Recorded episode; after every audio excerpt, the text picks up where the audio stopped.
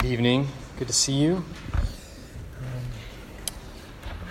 whether you've been with us all semester long or this is your first time here, I want to welcome you. I kind of want to let you know what we're up to. Uh, we've been looking at uh, what's called the Apostles' Creed all semester long. Um, Apostles' Creed is, in some ways, a summary uh, of the Christian faith. It's a map and compass of sorts that Christians all across the ages and really all across the world uh, have used to help them navigate the scriptures, sort of navigate their way through life, sort of orient themselves uh, theologically. I've printed the creed on a piece of paper with the scripture that we're going to look at tonight uh, on a sheet of paper there for you. And if you look at it, you can see that it's really kind of divided into three sections. Each one of those sections really focusing on the person uh, and the work of one of the persons uh, in the Trinity God the Father, God the Son, uh, God the Holy Spirit. And tonight, and for the rest of the semester, we're going to be focusing uh, on the person uh, and the work of the Holy Spirit. Some questions for tonight, worth asking, hopefully answering. Who is the Holy Spirit? Who is He? Uh, what does He do? And to help answer those questions, I would like to look at uh, the Gospel of John, chapter 14, uh, verses 15 to 26. So I'm going to turn there now, and uh, if you want to follow along, either on the screen or with, on the sheet that you have. That'd be great.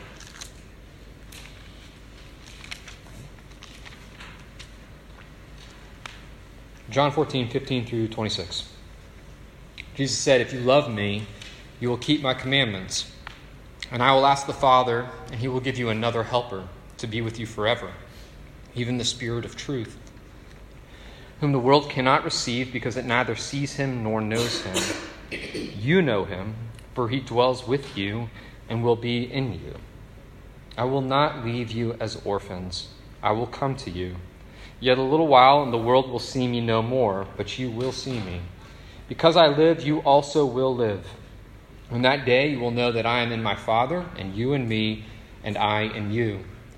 Whoever has my commandments and keeps them, he it is who loves me. And he who loves me will be loved by my Father and I will love him and manifest myself to him. Judas, not Iscariot, said to him, Lord, how is it that you will manifest yourself to us and not to the world? Jesus answered him, If anyone loves me, he will keep my word, and my Father will love him, and we will come to him and make our home with him. Whoever does not love me does not keep my words, and the word that you hear is not mine, but the Father's who sent me. These things I have spoken to you while I am still with you. But the Helper, the Holy Spirit, whom the Father will send in my name, he will teach you all things and bring to your remembrance all that I have said to you. Please pray with me. Uh, as was just sung, Holy Spirit, you are welcome here. Uh, we ask that you would open our eyes and our ears and our hearts to see Jesus, to hear his words to us tonight. Um, and to receive him, to believe him. I ask these things in his name. Uh, amen. There's really sort of three points that I'd like to emphasize tonight. Uh, the Holy Spirit is the third person of the Trinity, distinct from God the Father and God the Son. Secondly, uh, the Holy Spirit makes us spiritually new, makes us come alive. And thirdly, the Holy Spirit lives within the Christian and is at work fixing them up and cleaning them up and causing them to grow. So, those really are the three points.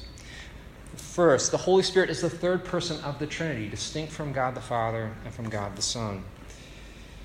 He is the most mysterious and arguably the most misunderstood uh, person uh, in the Trinity. He doesn't get or garner as much attention as God the Father or God the Son, and that's kind of his MO. The Holy Spirit is content to work behind the scenes, uh, not calling attention to himself, but rather calling our attention to God the Father uh, and to God the Son, sort of shining a spotlight on them, wanting us to see and to appreciate just how awesome both the Father and the Son are. The Holy Spirit is not begotten like the Son, uh, but instead he proceeds from the Father and from the Son. As one theologian writes, the Holy Spirit is the spirit of the relationship between the Father and Son, the bond between them, the mutual love they share. That said, the Holy Spirit is not a feeling and is not an impersonal love force a la Star Wars. Okay, that's not what we're tapping into, right? It's not an it. The Holy Spirit is a He, is a person. Indeed, the third person uh, in the Trinity. Because the Father has always loved the Son, and because the Son has always loved the Father, there's always been a Holy Spirit. The Spirit of their relationship, who is at the same time a person. I know it's mysterious, but it's a person of the same essence, same nature as the Father and the Son, but distinct from them at the same time. He's eternal, He's divine, He's personal, He's distinct. The Holy Spirit. Okay, listen to how Jesus himself uh, describes who the Holy Spirit is in the passage you have before you. I want you to pay attention to the pronouns. Okay, in verse 16, Jesus says, And I will ask the Father, and he, the Father, will give you another helper to be with you forever.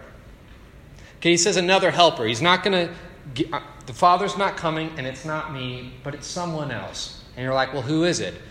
Well, he answers that question in verse 17. It's the Spirit of truth, okay, whom the world cannot receive because it neither sees him nor knows him. Again, not it, but him. You know him, for he dwells with you, and he will be in you. Okay, that's this is who we're talking about. It's the Holy Spirit, the eternal, life giving, love relationship between the Father and Son that doesn't become a person but always has been. Okay? This is who the Holy Spirit is. Um, but what does he do? Okay. Well, according to Jesus in John 14, okay, the Holy Spirit makes his home in us. You see that in verse 17 and 23. And he makes us to become more and more like Jesus. Okay, the Holy Spirit takes the finished work of Jesus, the finished work of Christ, and he makes it personal. Like he applies it to our lives. So it's not just that Jesus is the Savior of the world, but he's my Savior, right? Not just a king, but my king. First, I want to focus on this idea of the Holy Spirit making us new, making us spiritually new.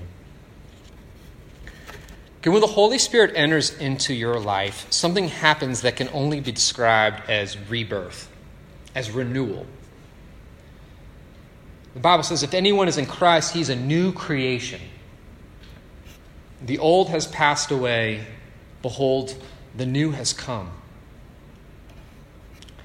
Jesus says very much the same thing in a conversation that he has with a religious leader named Nicodemus in John chapter 3.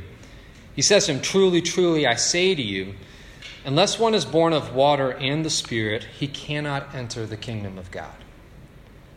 That which is born of flesh is flesh, and that which is born of the Spirit is spirit.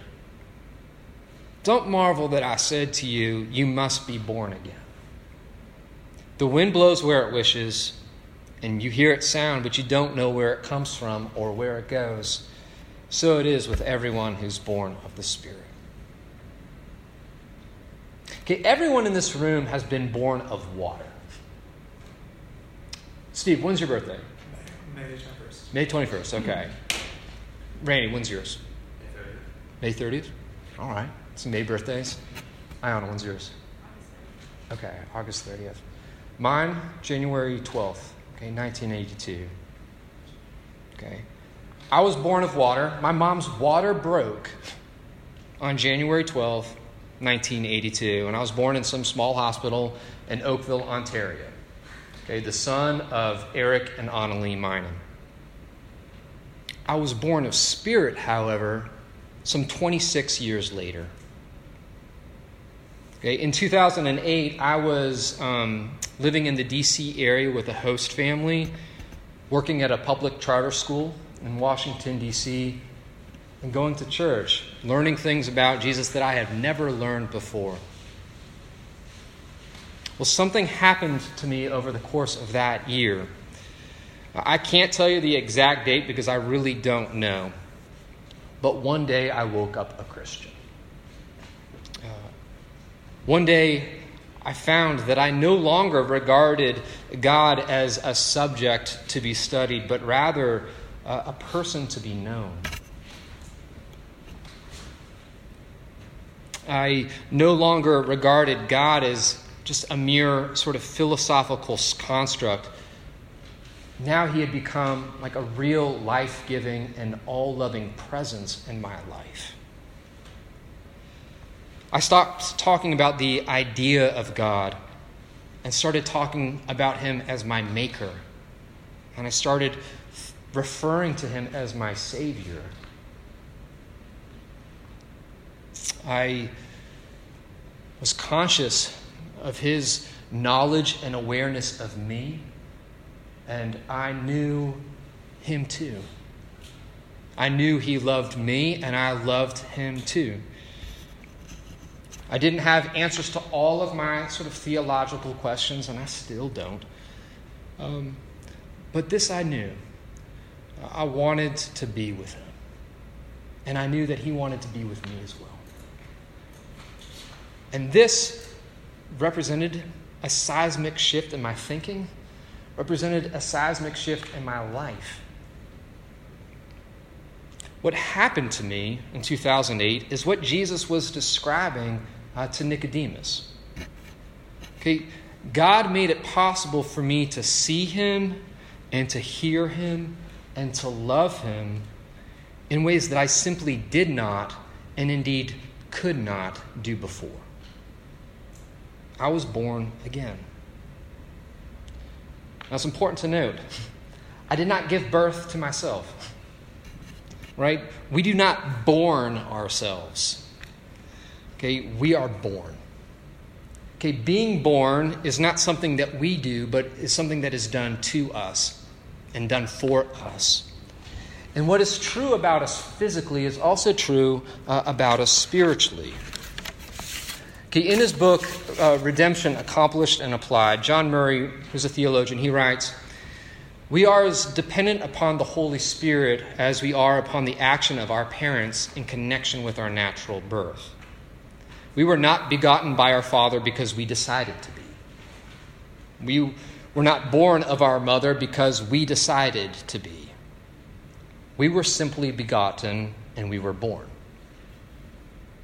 So our natural life, as well as our spiritual life, is the fruit of somebody else's choice and action.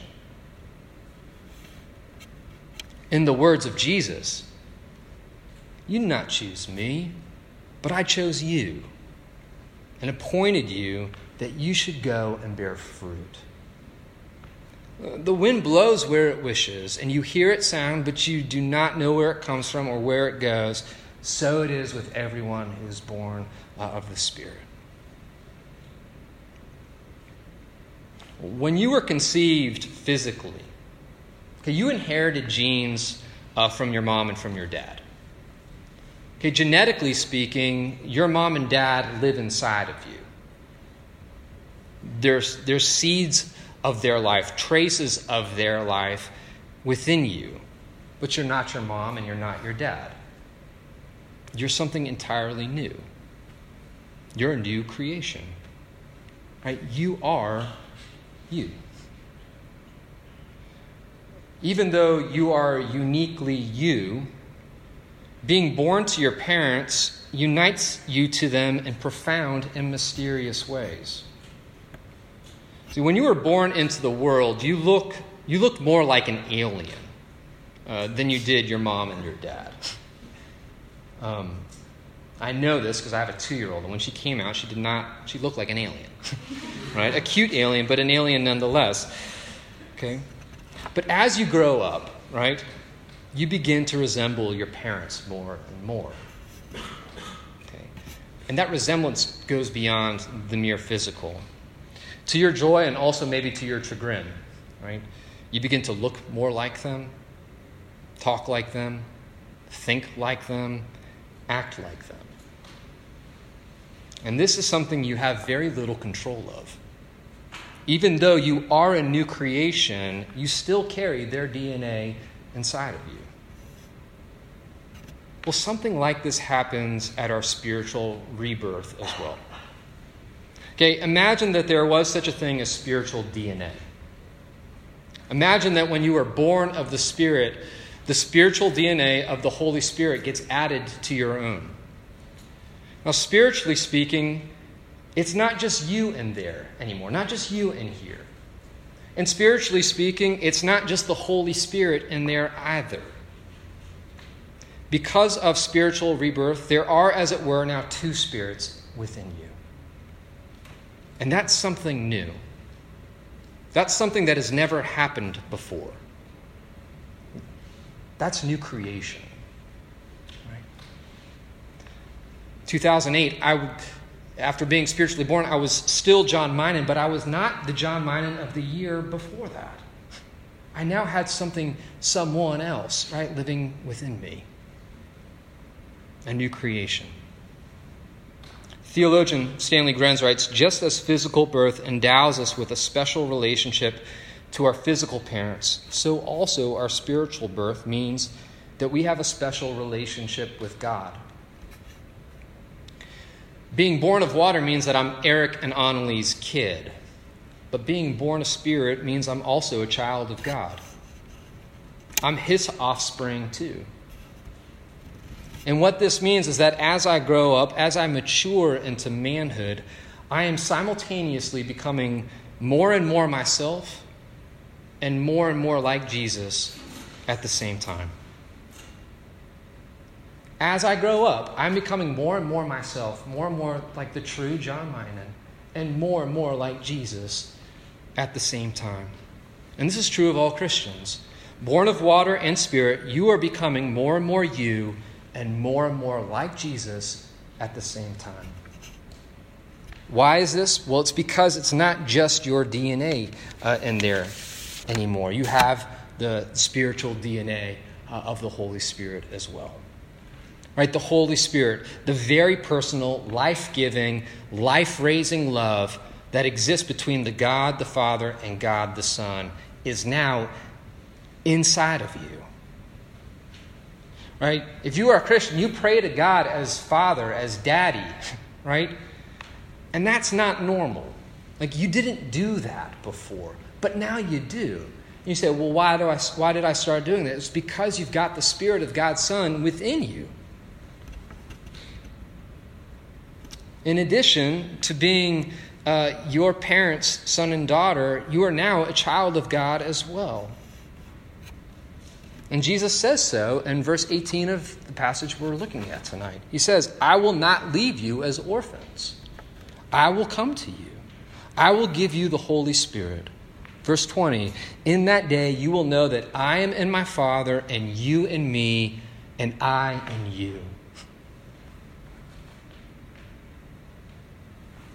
If you are a Christian, you are a new creation.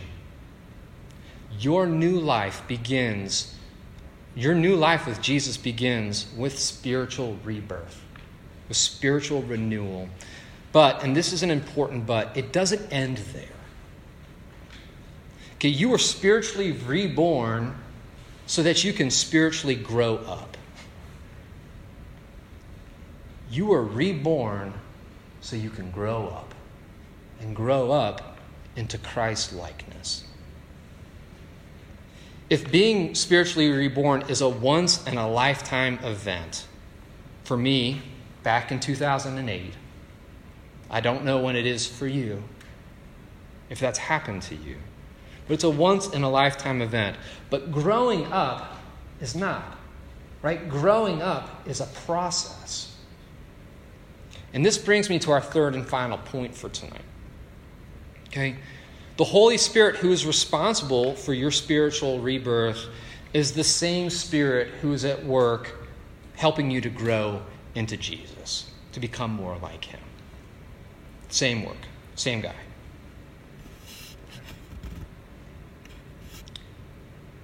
My wife Megan and I, we, um, we moved to Burlington six years ago. Uh, we have our own take, our own perspective on, on this move. But recently I've been thinking, what did our move in look like from our house's perspective? Like, if 63 Green, and I'm going to refer to her as a she, right? My house is a she. If, if she could talk and tell that story, how might that story of our moving in be told? You know, February in 2012, 63 Green Street was a green and purple house. It got lots of comment on the purple, okay? Her exterior and her interior were covered in lead paint. Her basement was full of asbestos and creepy paper mache masks. her windows were broken and drafty. Inside, where our kitchen now stands, there was a wall dividing the house and a second staircase leading to the second floor. 63 Green Street was very funky and not very functional. Okay? Spring 2012, 63 Green had been on the market for over a year. Lots of people had walked through her doors to check her out nobody was really interested. Her backyard, no longer cared for, had become a jungle of weeds, and a pond in the back collected stale water and mosquito larvae. The price she was listed at kept falling, and then it fell some more. In March or April uh, of 2012, Megan and I drove from Massachusetts to Burlington, Vermont to look at houses because we knew we were going to move here. We looked at 13 houses in one day. 63 Green Street was one of them. This was our first encounter. The first time we laid eyes on her and she laid eyes on us. I doubt she thought much of us. She was probably used to seeing people come and go. I imagine her guard was up, if she had one. She was probably jaded, and not just from the green paint. Okay?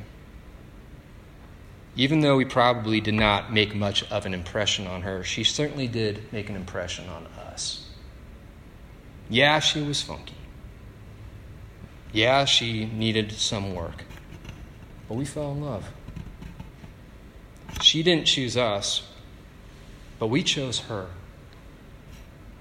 We pretty much liquidated our assets, sold up everything that we had so that we could buy her and move in and call her ours, to call her home. And all of this before we actually moved in.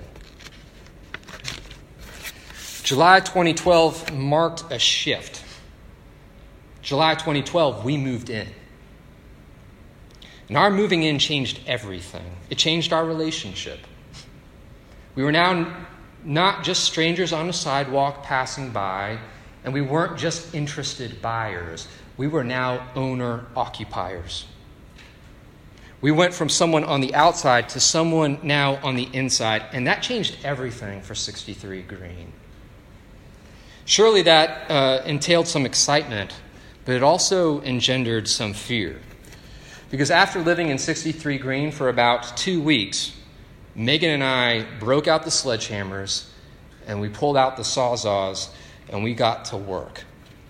I imagine 63 Green said, Oh my God, as we started tearing down walls and ripping out that second staircase.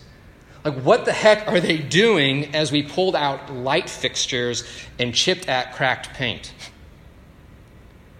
Some changes were dramatic and others were subtle, but all of them, I imagine, hurt a little bit. And maybe some changes more than others. Maybe 63 Green wished that we hadn't moved in at all. But with those painful changes, with those painful changes also came a new sense of purpose and joy as well. A house that had become quiet was coming to life again.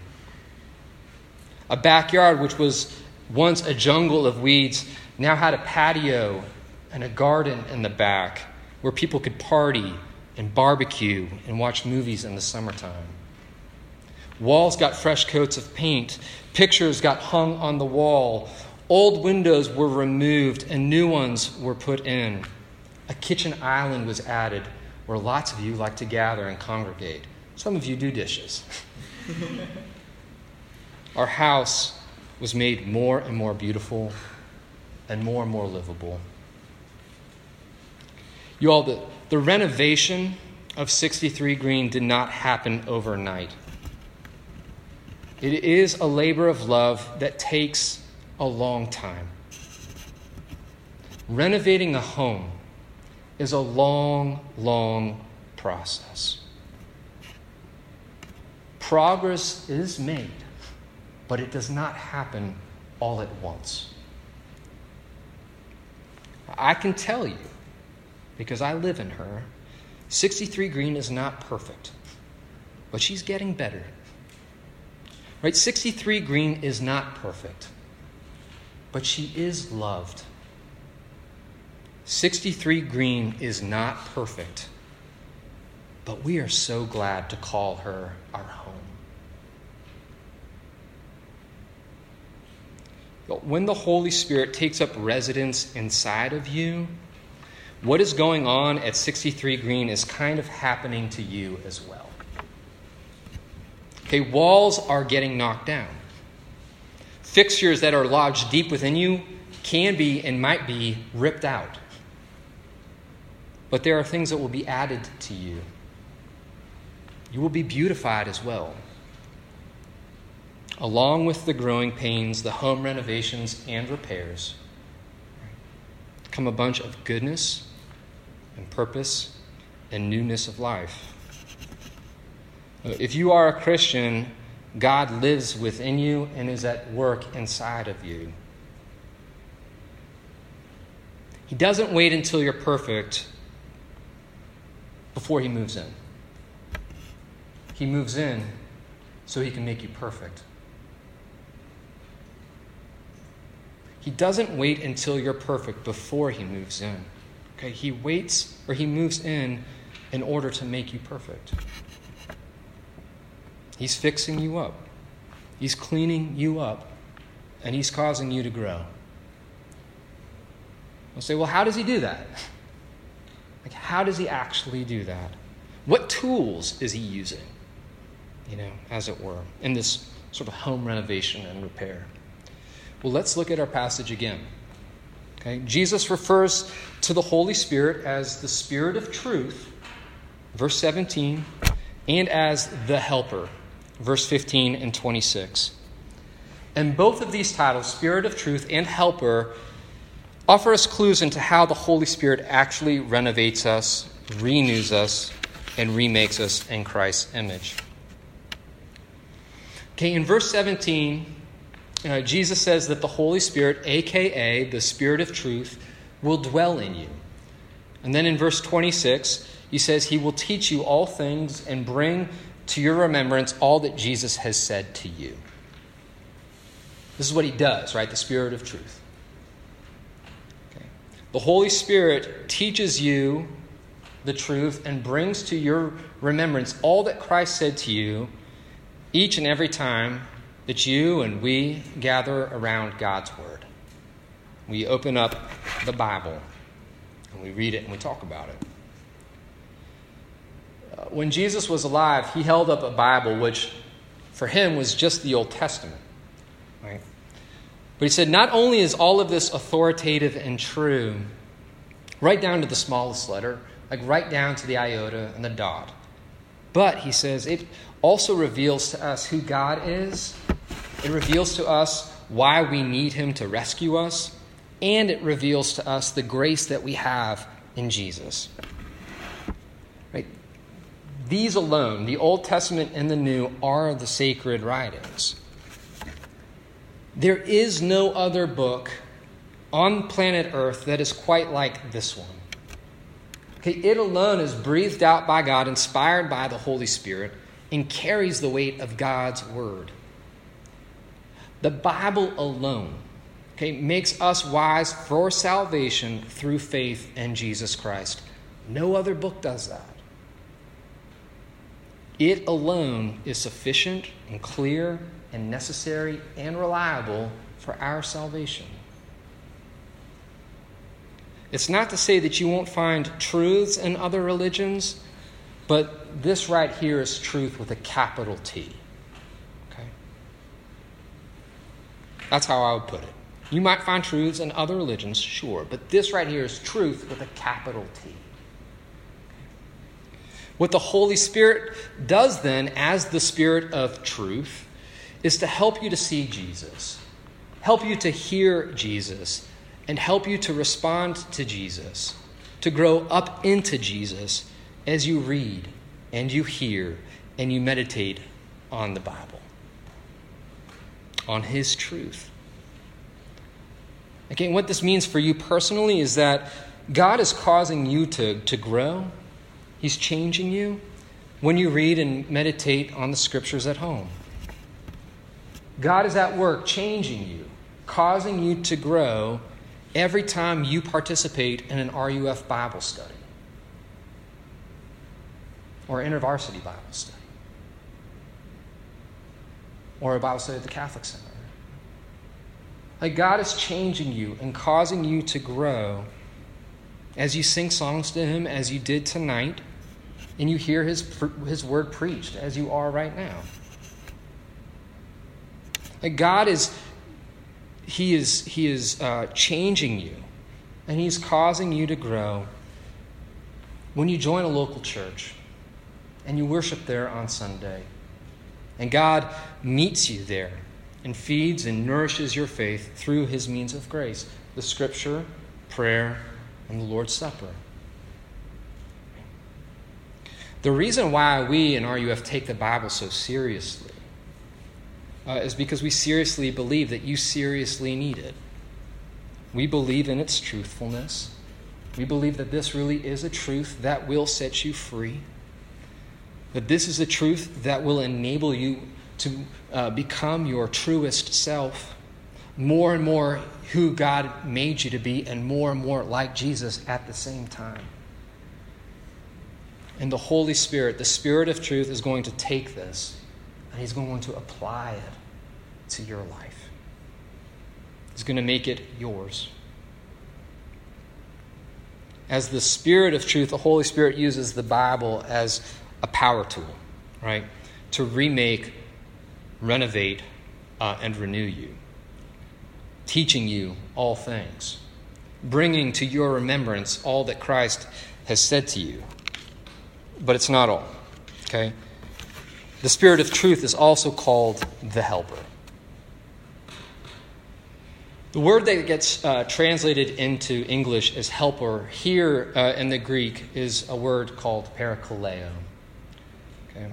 Para means to stand alongside or to stand with, and kaleo means to call, to prod, or to urge on. You join these together, and what you get is someone who stands with you and beside you, calling you on, prodding you on, urging you to finish the race that you started, helping you to finish that race well. In other words, the Holy Spirit.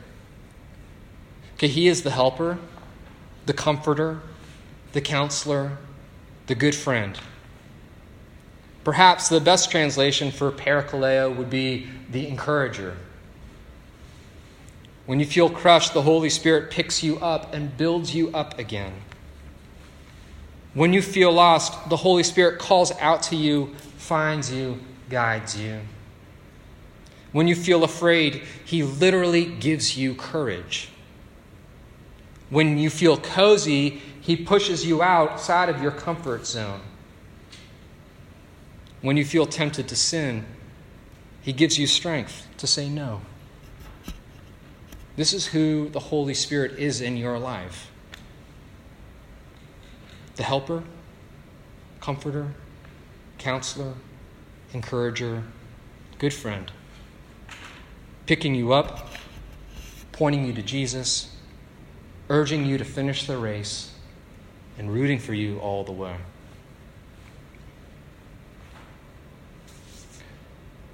when the Holy Spirit, I'm going to wrap this up, okay? When the Holy Spirit enters into your life, he will meet you where you are at, but he will not leave you there. If the Holy Spirit enters into your life, you simply will not, and you cannot remain the same. Right? Change is inevitable because you are a new creation. The person indwelt by the Holy Spirit is not a perfect person, okay? But rejoices in the fact that he or she has a perfect Savior. It's important that you understand that. Okay, the person indwelt by the Holy Spirit is not a perfect person, but just rejoices in the fact that she or he has a perfect Savior.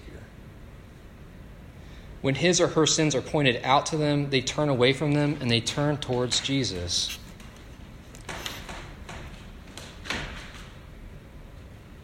That was creepy. All right. Um, yeah, the Holy Spirit person, the Holy Spirit filled person wants to obey God and to keep his commands. Not because they fear hell or rejection, but they have this new desire to want to please God, right? To love him, to trust him, see obedience as a way of saying thanks. The Holy Spirit filled person becomes more and more humble as he or she discovers just how much home renovation and repair actually needs. But at the same time, is filled with expectancy, excitement, and joy, knowing one, that she was chosen, two, she was bought with a price, three, God now lives inside of her, and four, he's not going to quit. He's going to carry on the completion that he started or he's going to carry on his work to completion. Right? He's going to finish what he started. The Holy Spirit filled person loves Jesus, wants to become more like Jesus, and is learning what it means to call God Dad. Am I describing you? Do you wish that I was? Look, that desire in itself, to be chosen, right, to be filled with His Spirit, is a pretty good sign that God is ready to move in. Believe Him, right, receive Him with joy. Let's pray.